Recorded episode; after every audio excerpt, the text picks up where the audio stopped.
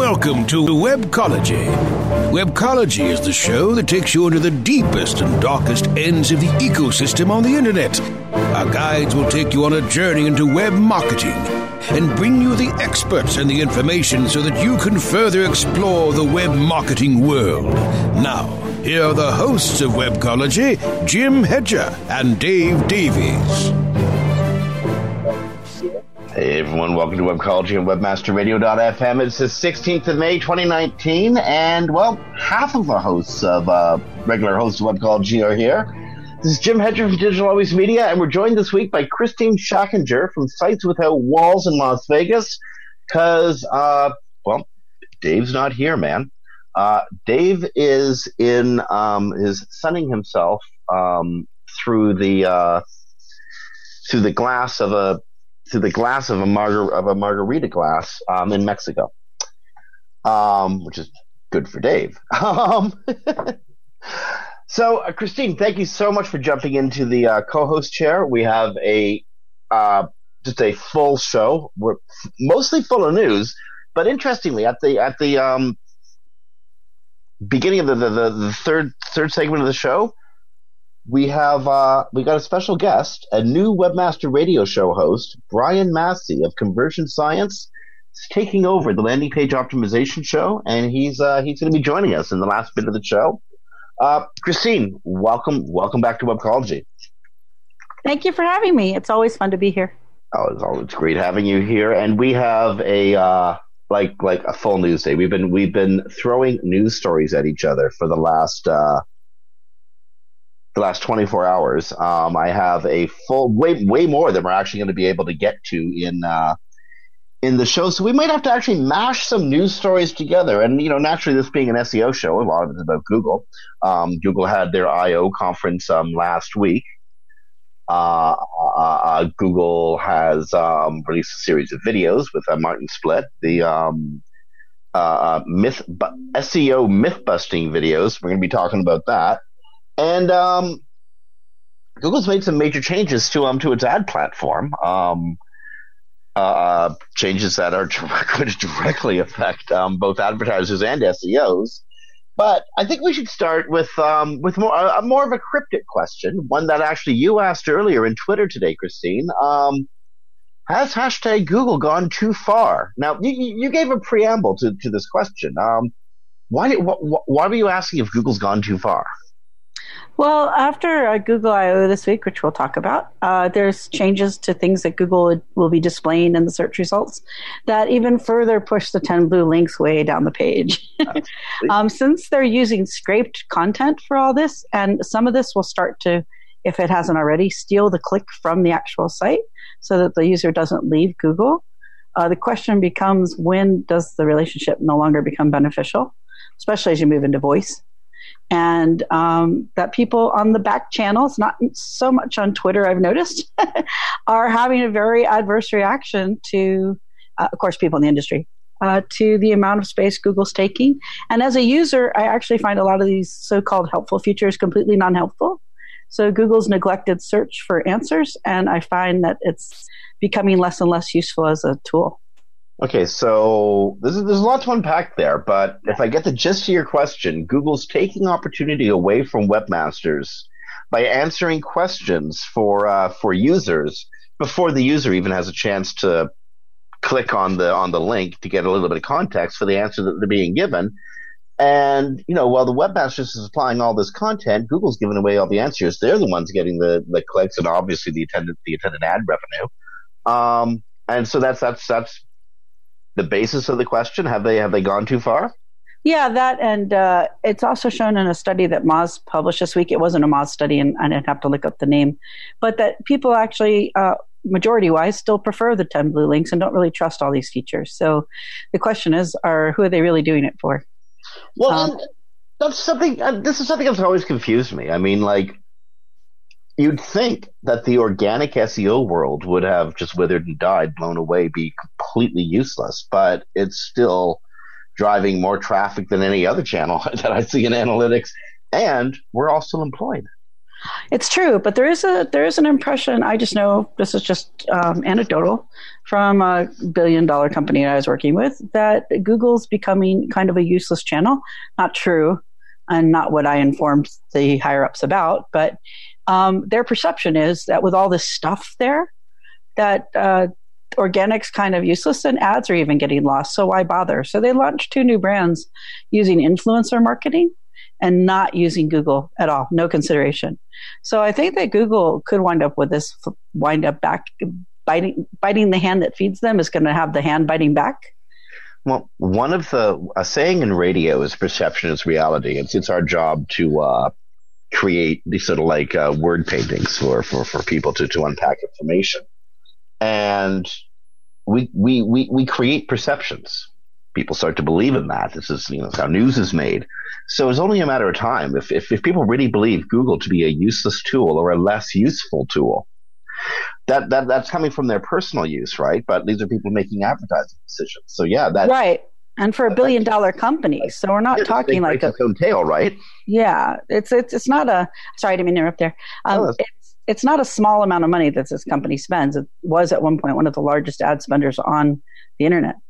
So the fact that they just launched two new brands with no regard for Google whatsoever, C level executives I have found because I do a lot of auditing and recovery, so I go from company to company. That stuff tends to get around among C level execs, right or not. Everyone remembers when every news site suddenly became infinite scroll, right? That was a bunch of C level people talking, telling each other that was the thing to do, not that it was a good thing for those sites. And notice most of it's gone now because it didn't turn out to be a good thing for those sites. No. So, so the fact is that if a C-level executive is turned to influencer marketing on a billion dollar company, ignoring Google because they perceive because of all that stuff Google's put there that Google's becoming irrelevant, that's going to travel if it works. And so, you know, sometimes I think Google thinks I'm just being critical of Google. I'm not. I'm also saying this for Google's benefit. I hear things on the back channels they don't. And I'm telling them if they don't get a hold of this, that they're going to wind up losing in the long run because if the influencer marketing works as well as Google could have worked, and that gets around to other billion dollar e commerce companies, guess where their ad spends are going to go? Indeed. Um, although I, I might, it, it's probably worth noting this is a time when influencer marketing itself is becoming under increasing scrutiny and ridicule. Um, but it is a real channel in an unreal sort of way. Um, to flesh out some of the stuff we're talking about about Google, um, in the last week, Google's um, introduced a number of new uh, new ad features, two of which will directly impact the way uh, search result pages are, are formulated, both on desktop and on mobile, but particularly uh, in the mobile environment. Um, Google has added again these two new features. One of them is called Discover Ads. You remember Google's Discover program where they're pushing content to you rather than, than having you go out and look for it yourself? Yeah, they claim to have 800 million users, but I haven't even ever run across it. So well, I don't know anybody that uses it, so I'm I don't know how accurate that is, but you're likely to see it a lot more often because Google has added a Discover feed on uh, on on mobile search. Gotcha. So you're likely to have advertisements pushed on you based on, well, based on your search history, but the interests you've shown Google over time, um, you're likely to have a uh, well, mobile sized or mobile window sized ad fed to you that you'll have to scroll past to get to your search box. Because users love that. Don't they though? I mean, how would Google feel about that if they saw that on somebody else's page? I think they have an algorithm specifically that penalizes that. I could be totally wrong, but I'm pretty sure I'm not. you know, back in the old days of Matt Cutts, somebody would have some splaining to do. Yeah, unfortunately, the splaining we get isn't much splaining anymore. Well, we're going to get to that. Danny, Danny and Publishers Fears? That's going to be a fun story for the second second part of the show. I will say real quickly though, I think that Google this is just personal thought, should have created an answers product and a search product. The problem for me, who doesn't really need 90% of what they throw in the answers area, has no need for a discover feed because I already have Facebook for that. Um, it needs to just be able to search and find things. And search has become so neglected that the irrelevancy levels are staggeringly high. And I usually wind up going and asking friends before I even go to Facebook or Google now because what I search usually doesn't come up with a relevant result. Well, search is the lost leader of uh, like organic search is the lost leader of, of Google, of Bing, of um, pretty much any search company in, in, in the past or probably in the future. And yeah, it's not the it's not the revenue generator, but it's what brings the eyeballs into the store. But what I'm saying is, it's not doing that well anymore either. Oh, indeed. They're so, they're so focused on the answers part, like for putting stuff before queryless queries and answers before you need them, and all these little blocks of content that I just have to scroll past to get to what I need. Um, they would have done better to have two products. Plus, it would have given them two places to put ads. Well, so, there's another. Speaking of another place to put ads and new products, um, gallery ads is the is the other advertising feature that that Google has um, introduced, and that will allow them to put up to eight different uh, ads, much like um, on a uh, uh, like a WordPress on a Stitcher. Those those damn things. Um, so you'll have to scroll. You'll be able to scroll through these eight ads. Now, all of this serves to push organic down below the fold. Um, and SEOs flipping, just flipping about this. Um, well, as they should be, I would think. Well, yeah, especially because Google's using all their content to to rank. So adding more ads that push them even farther down while Google puts in features that show up at the top kind of well, could get people mad. And and I do think that Google could push it to a point where some companies are like, just the heck with Google. I really well, do. Hypocrisy. I mean, like this is this is Earth 2019. So yeah, we put up with like a great deal of hypocrisy just looking around in our daily lives. But like Google, supposed to be the smartest kids in the room. Um, you're creating a horrible user experience, and you're trying to eat our lunch. Um, and you're eating yeah. a bunch of lunches. They're they're creating they're playing checkers now instead of chess. They used to be a company that played 3D chess. Now they're just playing checkers. They're answering to the street and the bottom line, trying to get as many clicks on ads. That's really all they focus on now. And if I did it, if they were my client site doing what they do, yeah, the first thing we would do is what? Remove all the clutter because people can't get to what they really want. And I don't think that it's necessary that users are driving this. A lot of times I think there's a perception that users are driving these changes, and I don't think it is. I think Google's uh, decided this years ago, and this is the direction they're going despite what is said. I know I haven't had a chance to look into it, so you might not more know more than I do, but I do know there was a flattening of ad revenue this last quarter. So question is, is this really helping them? And I don't think it is because, as again, that study that Moz uh, posted shows that people still prefer the blue links. And for me, I don't need four video ads. Uh, who also asked a knowledge box and a one box to try to get to an answer to a query. I want a link. I don't care about any of that stuff except for very specific searches where I probably wouldn't have clicked through anyway. Well, I think the last word on this we're going to give to Rand Fishkin. You mentioned Moz a couple of times, so the, the founder of Moz. Um, and Rand wrote in a tweet Anyone remember how Google became the homepage for so many browsers? As I recall, a big reason was it wasn't filled with ads like Yahoo. yeah. Uh, it's we've always fed like for years we've always been saying this is Google's game to lose. Uh, I really, really, really hope that um, it's you know it, seriously. I call it a business tsunami. While you're riding on top and the wave looks good, underneath you is piling a whole bunch of garbage. Mm-hmm. A wave underneath that's rolling underneath, and at one point it just comes out and crushes you. And Google's building that wave underneath the surface right now because of how greedy it's being and how aggressive it's being and how much it's not being a beneficial relationship for publishers. And the more they push these things that create a less and less beneficial relationship for customers, don't even get into voice search, how that has no benefit for most customers. Um, you know, they're going to, I think they could find themselves on the wrong end. All they need is a competitor. If Bing was suddenly to step up its game and show up with, you know, a really strong presence, a lot of this would go away auto- automatically because Google knew would know it can't compete well, with mean, having this much junk. Uh, here's the thing. I'm Christine. I'm, I, I, I, please, please correct me if I'm wrong, but I, I would suggest that Bing, in fact, is stepping up its game. Um, it's reaching out to the webmaster community a lot more. It's uh, trying to build and innovate new tools. Um, Bing Webmaster Tools is arguably a better uh, experience than Google Webmaster or Google Search Console is. Um, I tot- help yeah. Yeah, Center either. and hey, we we all know Bing actually converts better than Google. It just doesn't have the traffic of Google. Well, indeed, yeah, yeah, yeah. Yeah. Um, So um, I do think you're right because I've been to two small conferences, not big ones, in the last six months where Bing showed up with high value people, you know, people with names who showed up to the conference to explain what Bing was doing and to specifically say, we're not getting rid of SEO. We need SEOs. We want SEOs to help us. Yep. Okay. So, and that's a definite message that they were sending out. And the, the curiosity is why. So I agree with you. They also have a big accessibility push among all their projects. yep. I think they're getting ready to make a big move. The question is, will it be a big move in search or just in general? But we'll see. It's funny and kind of weird when you see Microsoft as the little guy, huh? Well, they're a little guy with search, but they're I think they're kicking it everywhere else. So It, it kind of helps if you own the operating system. it kind of does.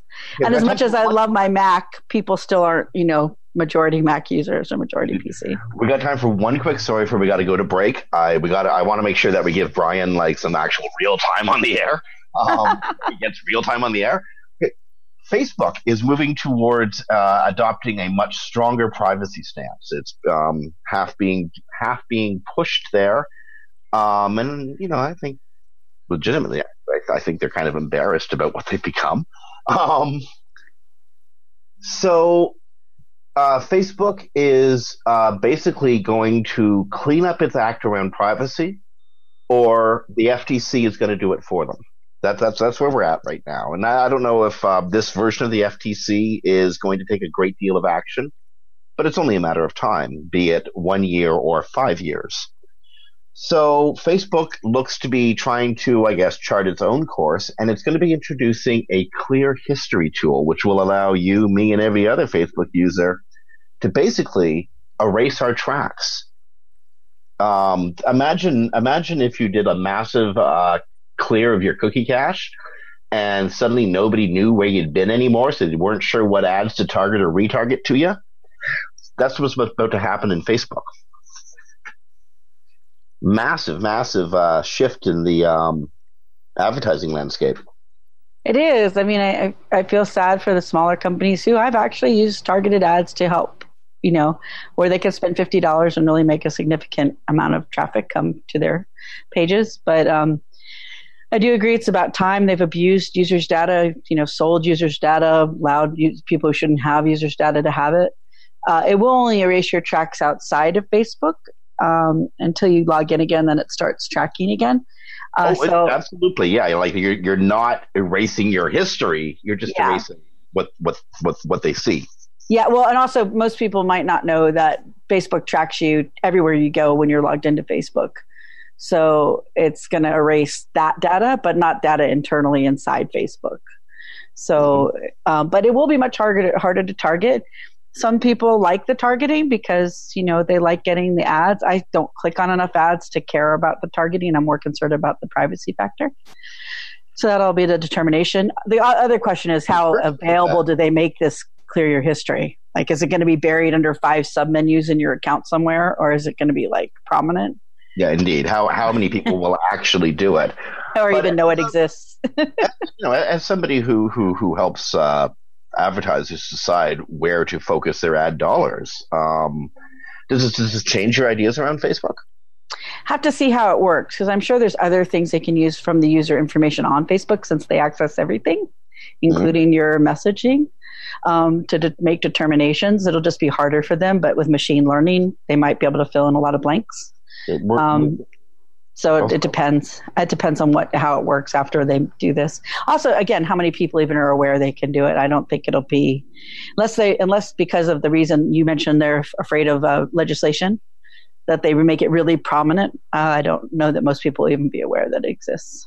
Well, we're gonna have to take a break in a second, but I want I want to hold on to this topic and bring it back a couple segments from now when Brian's on because um, I, I bet you he's got something to say about this, uh, especially the landing page game, eh? Yeah, definitely. Okay, so friends, you are listening. We got, we have to take a break. We got to do some commercials. You're listening to Webcology on WebmasterRadio.fm. It is the 16th of May, 2019. This is Jim Hedger from Digital Always Media, Media, and Christine Schachinger from Sites Without Walls. Stick around. We got more news coming up, and then we're going to have Brian Massey coming up after the messages that are coming up after these messages. Talk to you soon. Sit tight and don't move. Webcology. We'll be back after this short break.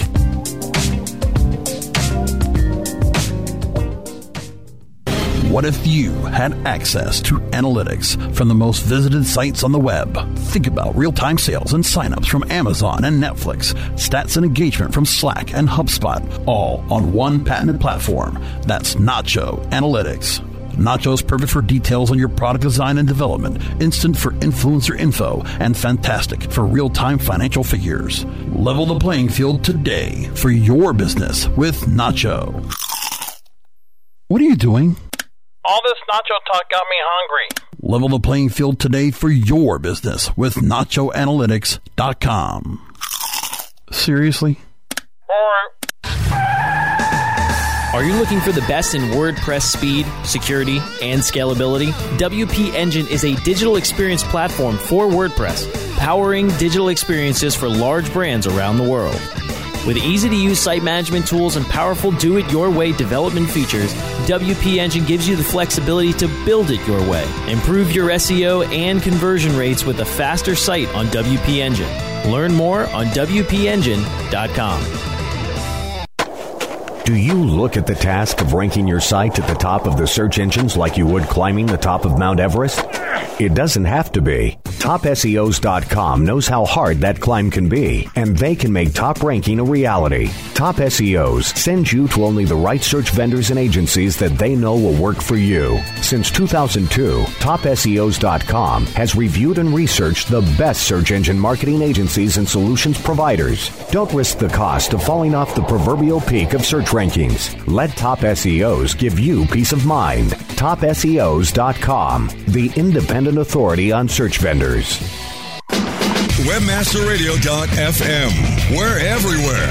Find our shows on iHeartRadio, iTunes, Stitcher, and anywhere you download your podcasts. Pick out some new favorite podcasts now.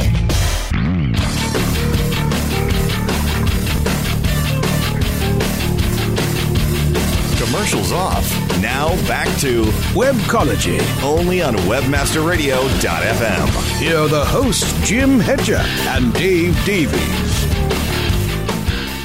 Hey everyone, welcome back to Webcology on WebmasterRadio.fm. It's the 16th of May, 2019. This is Jim Hedger from News Always Media, and joining us for our entire show, if she'll, if she'll stick around with us, is Christine Schachinger from Sites Without Walls. Um, Brian is coming up. Brian Massey is coming up in our next segment, just in case I was a little less clear than I should have been. Um, so, Christine, you ready for another story? I am ready. Okay. Um, did you, uh, you? We've been talking about the um, uh, Martin Splitt's um, SEO Mythbus- Mythbuster uh, uh, series, and um, the first one, the first one aired uh, recently, um, just the other day, and um, well, they didn't actually bust any myths, No. except one. They did sort of kind of bust one myth, um, and that myth is there's a lot of ranking factors. Apparently, there's only three. okay, you know what? No, let, let me let, let me restart that. I'm mischaracterizing on purpose, trying to be funny. There's there is actually hundreds of ranking factors. Yes. There's supposedly 200 main ones, but Matt at one point said 500. So but three of them are real important. The other ones, Yeah. don't, worry about the other ones. Just yeah, except except one wasn't even a ranking factor.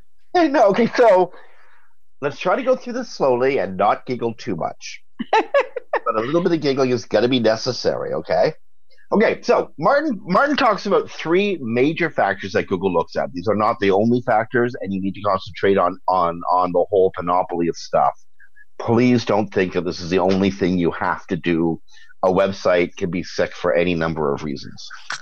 But when you're concentrating on on um, SEO on a normal day, when you're making your decisions, your priorities, figuring out what you need to do or look at for your client sites, content, believe it or not, metadata, and um, overall performance. Now, these are being called factors. We don't Yeah. know if they're ranking factors or if they're making Google feel real good about your existence factors. He did say ranking factor on the metas. He clarified after. Okay, well, on Meta's uh, ranking factor, okay, but performance. I mean, like time on site and all that sort of stuff. Like, is because I don't know if Google actually really looks at that, but they Yeah, do. well- you know? Well, Sorry. let's look at a couple of things on this video. First, it's not myth busting, so I No. don't know why it was called that. It's SEO 101, 101, 101, like the most 101 it could be for developers. I don't Not know. A to de- be confused with SEO 101. right. Well, it's for developers. So I don't know a developer ever in my history that didn't put in a meta description or title tag. Now, getting them filled out properly, that's a whole different thing. But I don't know any that don't know they need to be there. Um, Oh, I do. Oh my goodness. do you I- really? That didn't put in a title Well, no, coding, it- not the tag itself, the coding. As far as they're concerned, WordPress does it for them, right? Well, mm, sites I work on, like a large enterprise, aren't usually on WordPress, but they they know to put in title and description. So the thing is that Google now renders HTML and then comes back and renders your page. So you want to make sure metas, canonicals, anything in the the HTML code needs to be pushed with the raw HTML and not the render side if it's doing client side rendering. But that's not what this video is talking about. It's talking about optimizing content in titles and metas, which I've had a big debate on Twitter today. Why are we talking about that and then saying it's unimportant to talk about links because developers don't do links? Well, developers don't do titles or metas either. No, So- they leave the space open. Um, well, again, like this, this, this.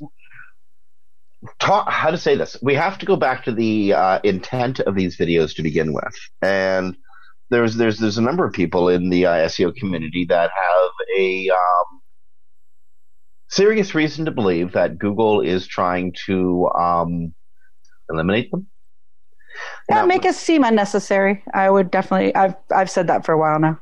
Now, I, I, I, I don't want to sound like, um, uh, like, like, like, like, like, like, um, Randy Quaid. I'm not talking about SEO whackers or anything, but, um, uh, Google is clearly trying to, uh, uh, make search in, make optimization of pages, documents, or files for their engine appear much easier than I think many of our experiences would suggest it really is. Yes, and that we're not necessarily relevant. That um, sure, you could just teach SEO to developers. They have nothing else to do. So So when talking about these videos, um, the audience would probably do well for itself to understand that this is at least where we're coming from when we're when we're thinking about these videos. Because um, yeah, Google does appear to be trying to gently or not so gently muscle SEOs out of um, out of the, out of this space um, by by talking directly to developers.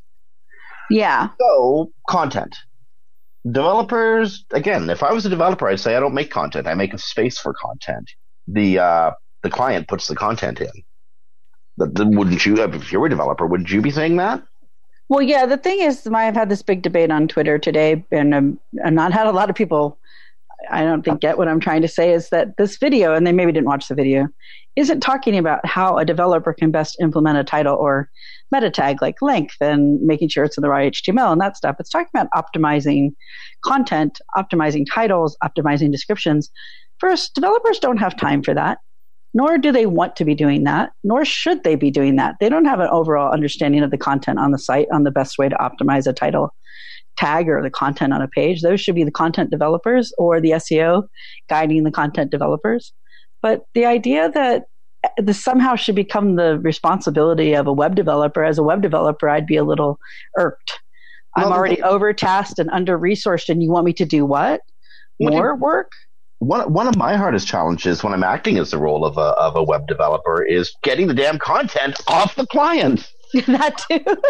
I, I, I know a heck of a lot of, about blue widgets, but that's only because I've had to study them in the course of, of my job. You Well- actually manufacture or sell them, you know? True, true. Yeah, the client's the best to help you write the content, then you just optimize it. But when it comes to this video and the idea that they're pushing this idea of training developers to think like SEOs because it's going to, quote, help us, In all these documentations, you'll notice the SEO is left out of the conversation. So I don't buy this. It's meant to help bridge divides between SEOs and developers. Even during Google I/O, the develop, the videos that should be for SEOs were marketed to developers. I do really think from all of the last two years that they've been saying can't you can't ever fix when they do an update. That's always their response. Nothing to fix. Um, you know now developers need to know seo blah blah blah all the different things. There's lots of different things. Indicate that they're trying to make seo seem irrelevant because it would be much easier for them not to have to deal with us or support us is my feeling. Here's so one, here's one that just came up that kind of annoys me. It's the second factor that that that that Martin uh, that Martin indicated. And and and today I want to make I do want to make something clear. I've never met Martin Splitt, but I've watched I've watched his videos and um, I, I like him. I like the guy. Oh yeah, this isn't anything about Martin, and I tried to make that clear when I tweeted today that this was not personal, and I don't think this is exclusively him. I think it's an internal message Google is trying to push that SEOs are not relevant, and they're trying to have him reach out to developers. But So here's the next thing that SEOs annoyed me. Just if, if I can just throw this in here, and I'm, I'm yeah, pretty- please, I'm, I'm sorry, yeah, go ahead. on in just a second. Um, he describes something that I think is a content area as technical, and that's metadata and uh, uh, uh, and and the correct titles for correct titles for um, every page in in, in a website. Um, for some reason, I never really considered that technical SEO. That seems like more like content SEO. And it annoys me that he suggests that this is technical SEO because I'm telling you, there are some technical SEOs out there who are like, you know, rewriting Java, who are um, working in Python, who are like doing some serious, serious high level widgetry that is actually technical SEO. Ask David Harry. Um, ask Or me. Van Horn. ask that clique what technical SEO is all about Or, or me, I'm a technical or, SEO. or, or, or Christine Schachinger. Like, I'm sorry. Um, It's okay. I know you're not going- technical SEO. No, it's it's not. Truth is, if I go into a company and there's a content team, the content team will be writing the meta descriptions after I give them the guidance on how to do that. And that's it's not a ranking factor; it's for click through rates. But it it's so the my problem with these isn't Martin. I think Martin's a fine guy and he's very knowledgeable and he's he's very nice. Um, it's that I'm sure behind Martin is a big push from Google corporate or Google, whoever internally on how this should be marketed. And they're marketing things in the context that's untrue. And the problem I have with this, some people are like, yeah, reach out to developers. That's awesome. No, I have a problem with it because Google is pushing to developers what it wants it to think matters, not what matters. And they want to get a new group of people who don't know anything so they can make them do SEO the way they want them to do it. Like not mentioning links in this entire article as being important to your website right? So SEO is every day. I don't know about you, but I'm sure you do the same thing. Every day, I spend at least an hour a day reading what's new, what's changed, what's up to date. I have to go back to developers, say Google changed this, Google changed that. I have to go to content team and tell them what to do. I have to go to the CEO and explain what they need to do. You know, there is a change every day, multiple times a day on a body of knowledge I built over 15 years. The idea that you can just reach out to some developers with a few videos and suddenly they should know SEO well enough that I now have to argue with them what has to be done is kind of an issue. Oh, you know what? I didn't even think about that. But yeah, thanks Google. You just added like two hours to like that meeting. Thanks, thanks guys. exactly, right? Because at least now, if I can show that, like, when, let's just say, pushing the canonical in the raw HTML, that was a debate where I was last embedded. Um, I got a, the Google I/O video from last year that showed that they changed how they do rendering and HTML, and then I got them an article, and then I showed them in the code how it worked. Boom, all done. What if Google had put out a video like this, which is massively uninformative and a bit wrong, and now I've got to argue with them on how to do this thing because they have five minutes of knowledge and I have 15 years of knowledge and I know what works and what doesn't in the actual engine, as opposed to what. Google wants them to do. Worse yet, three years from now, when this when this video is old, but it's but it's how they've been informed, and it's the only Yes. thing they know. Yeah, exactly. And so the problem I have with this is you have a bunch of people with no knowledge getting somewhat incorrect knowledge with nobody to go ask because most of the most important knowledge in SEO is transferred on the back channels. With the big things that we know, you won't see articles written about it. You will find it in private groups, in private conversations, and community groups, you know, like um, I'm name is slipping me right now, the very big forum, Webmaster is it Webmaster Forum? Webmaster World. Yes, thank you.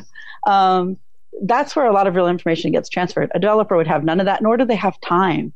In the United States, I don't know about every other country, but developers are all development teams are not given enough money. They're always at least two developers short, and they're always 110% utilized. Now, try telling that person he's supposed to go decipher what goes into a title tag or content or, you know, they just, when I go to them, they're like, we don't care about all this. If they already bought into it, just tell us how to do it. We don't have time. Okay, the last SEO factor, and again, a factor you, you don't. Sorry, I went on. no, no, no worries. The last SEO factor is performance. Um, now that could mean a whole bunch of different things. So I'm, and, and we only got a couple minutes because we really want to make sure that, uh, uh, uh, uh, uh, uh that Brian has, uh, again, some, some airtime. Um, uh, uh, so performance could be speed. Performance can be, um, uh, uh, usability. Performance can be, um, I mean, like, what, what is performance exactly?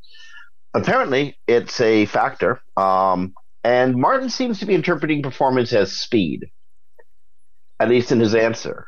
But yeah. I'm not sure that's exactly what he meant.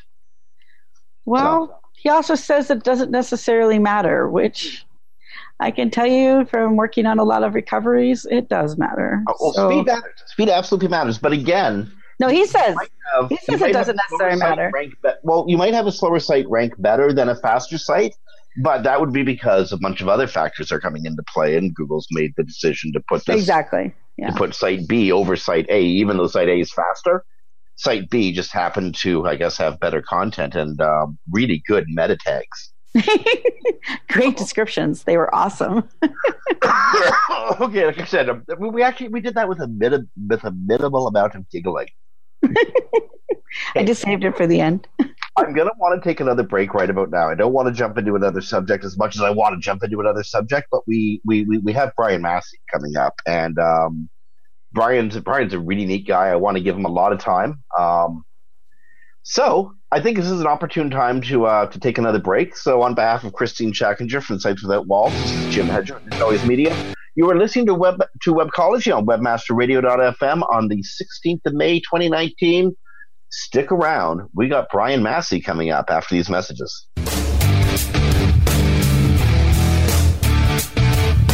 Sit tight and don't move.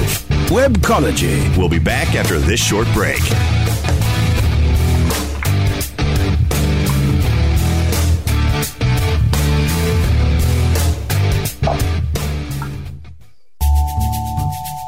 It passes before it's noticed a slight rising of the eyebrows, a widening of the eyes. It may be accompanied by an almost imperceptible inhalation. The heart adds a beat like a quiet exclamation point on the experience. Within a tenth of a second, the reaction has passed, but not without leaving its mark. Someone found what they're looking for. Does your website deliver impulses to act? It can. Intended Consequences is the podcast for digital marketers who see their job as changing hearts and minds. If you're frustrated, bored, or in a rut, it's time to spread your wings with me, Brian Massey, and my guests. Find out how successful, curious, creative, and data driven marketers are making a difference on purpose.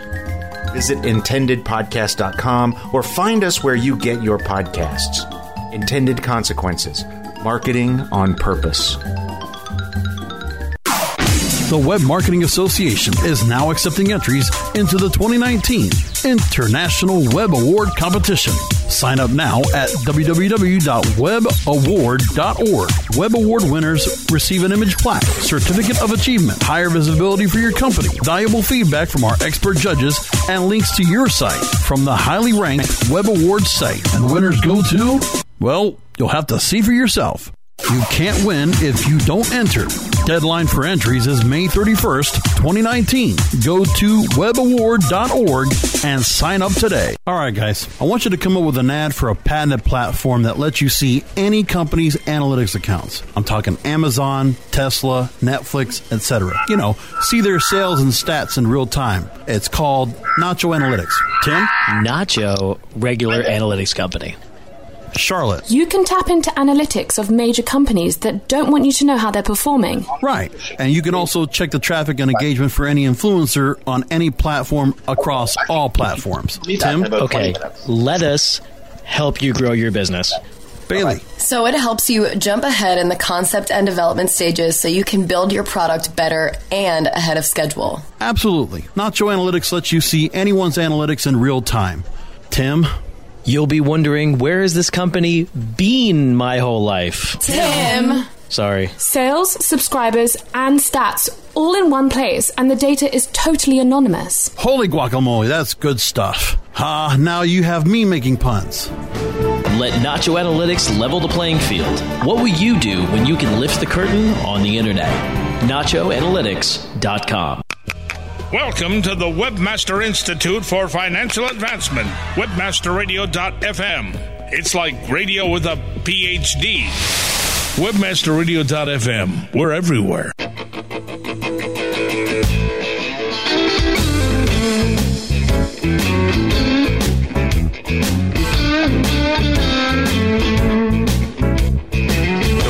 Off. Now back to Webcology. only on webmasterradio.fm. Here are the hosts, Jim Hedger and Dave Davies.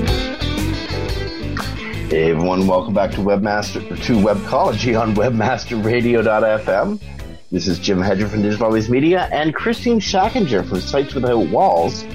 Um, Dave's not here; he's on vacation this week, but uh, Christine and I are joined in this in this last segment by Brian Massey of Conversion Science, the uh, the new host of uh, the landing page optimization show here on Webmaster Radio. Brian, welcome to Webcology. I'm glad to be here. Can you hear me okay? can hear you just fine. It's uh, it's good to have you here. Uh, unfortunately, um, listeners can't see Brian. He is in his patented lab coat. um, Always. So, so you're taking over Tim Ash's old show, uh, landing page optimization. Congratulations, man. I am. I am. Tim is an old friend, and um, I thought he did a great job. I was on LPO as his guest several times, I think twice, and um, thought, well, let's keep it going. It's uh, it's been a while since a new uh, episode was posted, and it's important, important stuff. Well, what do you want to do with the show? Well, uh, we are really focused on so things have changed uh, i think really over the last 24 months i think more marketers are getting comfortable with the idea that they're going to have to become data um, data magicians data they have to be comfortable with it at some point we like to think that we're turning marketers into scientists and I think we're all already pretty much wired for that, even if we don't like math and that sort of thing. So with the show, I am going to expose the listeners to people who are using data in their business, what's working, what's not working. Uh, I'm going to spend a, a, fair amount of time talking to marketers who are getting up to speed on uh, the amazing tools that we have, the amazing insights that we have, and also the culture change because we can't do it alone. Um, and inevitably, when you start bringing these amazing insights into the organization, everybody's going to start poking their heads above the cubicles and wondering what's going on over there.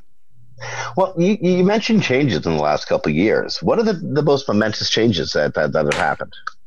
Well, so I run a conversion optimization agency, and I think what we experienced over the last, again, was it 24 months, 18 months, is a shift from uh, early adopters into more of the mainstream market.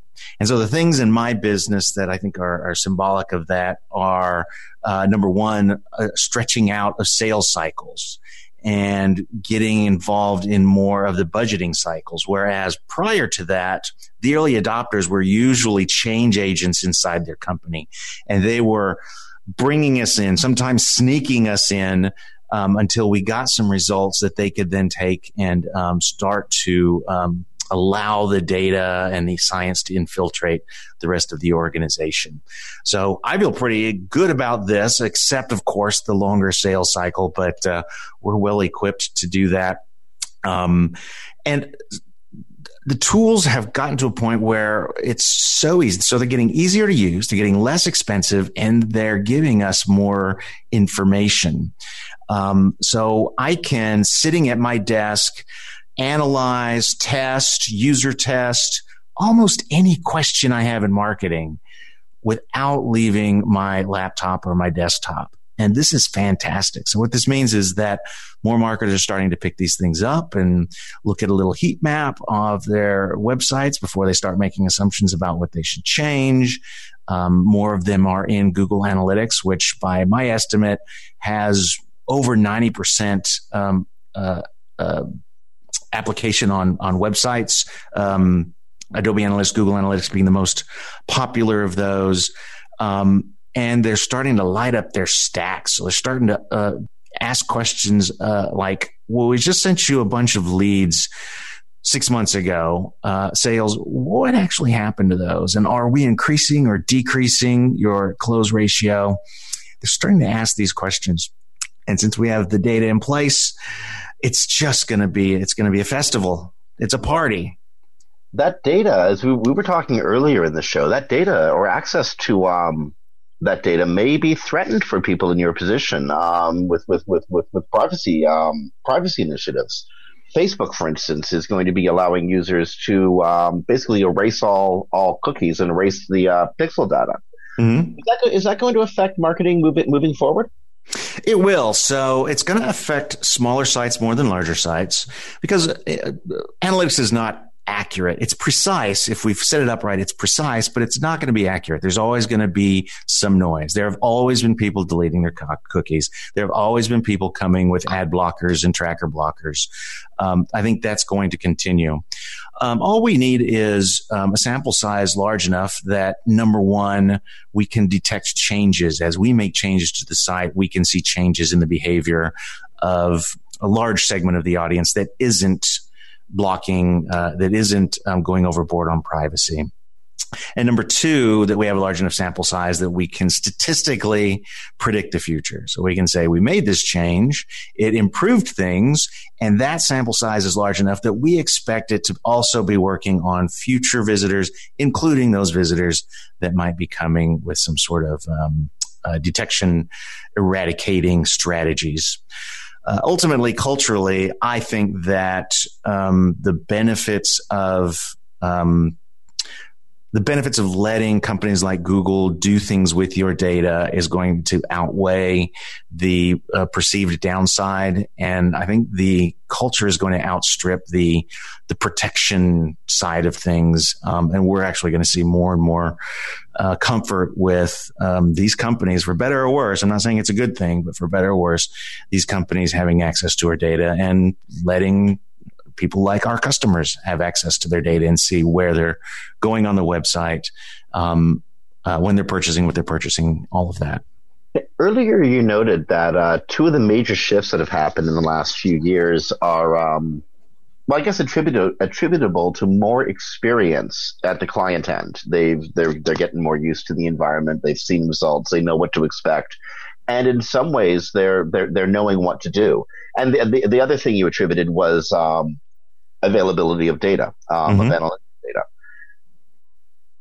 Given given those two factors, what should clients do to prepare themselves to have the most su- successful engagement they can possibly have with, with, with a marketing agency? Well, so this is a this is a great example. So you specifically said a marketing agency, and um, there are there are really five very exciting things that data brings to an organization. Mm-hmm. And they can really start with a line marketer who wants to be a change agent or, or just use the data. Um, number one, when you have some data, it mitigates what we call helicopter executives. So when, uh, for instance, you have a launch of a campaign and it doesn't go as expected, it encourages the helicopter executives to come in and see what's going on and start commenting on the creative and rewriting the copy. And um, I like this color better than that color. And it's a recipe for disaster because the executive team is a small sample size. It's a small group of people, um, and they aren't customers. Mm-hmm. So when you have data, it allows you to show these executives what's going on and give them a little bit more confidence that A, you know what's going on, and B, there's a conclusion you can come to that's going to reverse that. agencies are another one of those things. So um, the t- typical development cycle for an agency is you say, we'd like these landing pages or we would like to redesign this website. First thing they're going to do is come to you with wireframes. And as more and more of us start saying, whoa, whoa, whoa, whoa, wait a minute. Why don't you go do some research? And instead of asking me which of these designs you think I should go with, why don't you give me the data that tells me which one of those designs, which one of those mock-ups, which one of those wireframes is going to perform the best?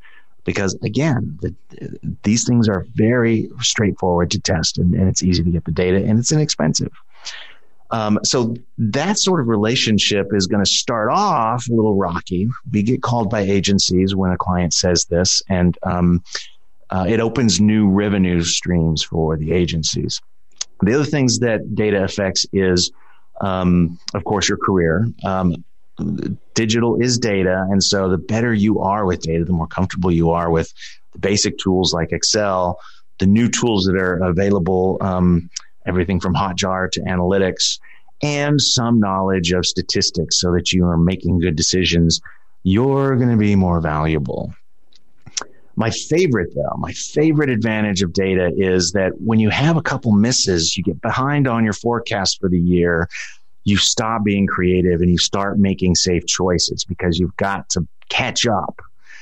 Data allows you to try some of those crazy ideas, some of those crazy ideas that got you into marketing and let you test to see just how crazy they are. They really could revolutionize a campaign or even your entire brand it's very easy to take them out and get some feedback on that. Um, again, using these tools.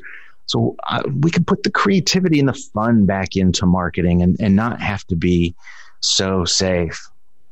And what was the fifth one? The fifth one. Oh, you make more money, you make more revenue, you lower your acquisition costs, you grow your business. I, oh, I forgot about that part because I'm, I'm excited about all of this.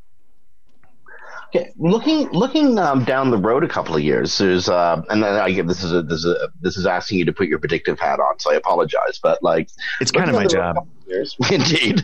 Um, what's exciting? What do you see? What do you see coming down that is going to change the way we relate to uh, to information? You know what's on my radar right now is um, artificial intelligence, so machine learning, um, because I think in the next five years. This, there's some debate amongst uh, us CROs in the in the in the marketplace on this. So um, I think in the next five years we might pivot to being much more of a personalization service.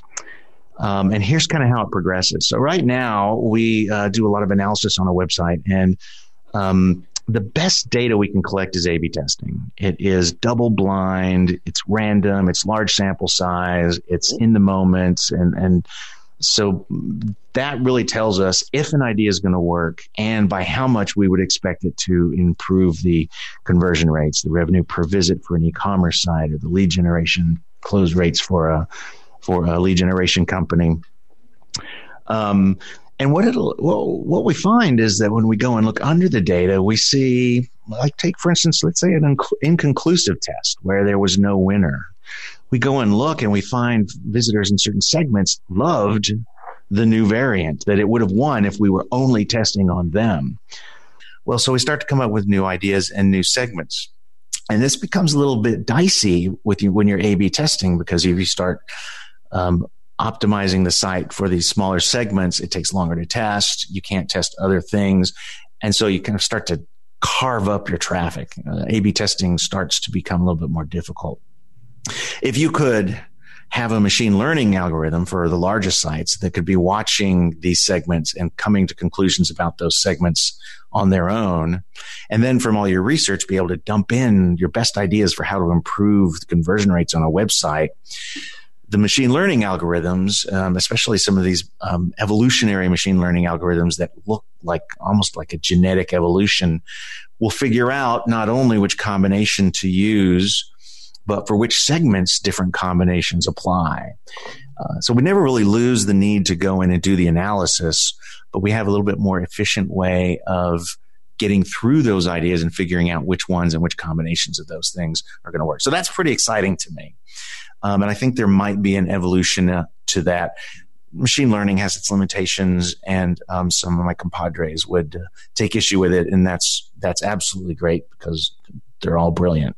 Okay, for, for, for somebody who's who who's young and just beginning their career, they they they realize that machine learning is going to you know, change change the course of their career over time, probably sooner than later. But there isn't a lot of lot of course material out there that's developed that's been developed yet. What would you advise them do to prepare themselves? That's a great question, and this is this is an issue with CRO because our ideas can come from anywhere. We uh, get a lot of wins with words. So changing the copy, changing the headlines, changing the captions on an image, changing the words that are in an image, uh, longer form copy, shorter form copy, uh, making it more readable. Those sorts of things um, can really have an impact.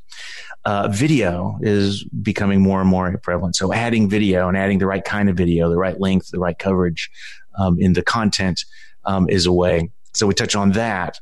And of course, um, we can move things around. If we can get the visitor's eyes to the important elements on the page sooner, we would expect to see um, uh, higher um, conversion rates. Mm-hmm.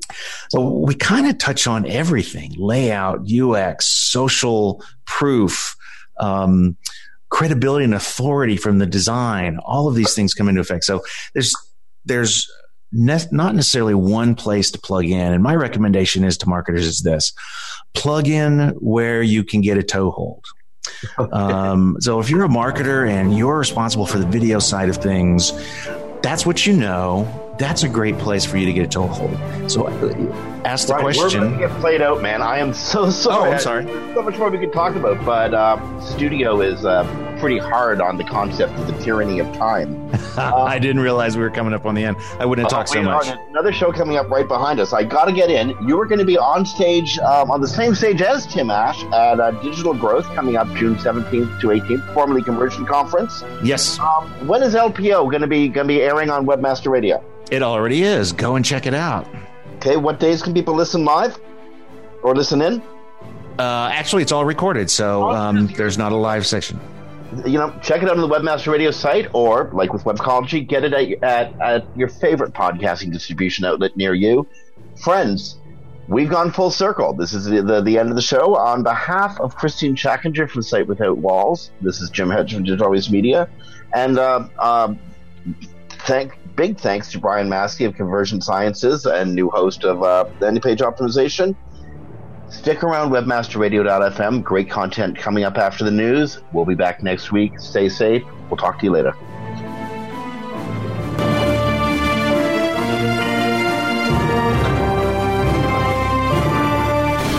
The opinions expressed on this program are those of the guests and hosts and do not necessarily reflect those of any rebroadcast or redistribution without authorized consent of webmasterradio.fm is prohibited.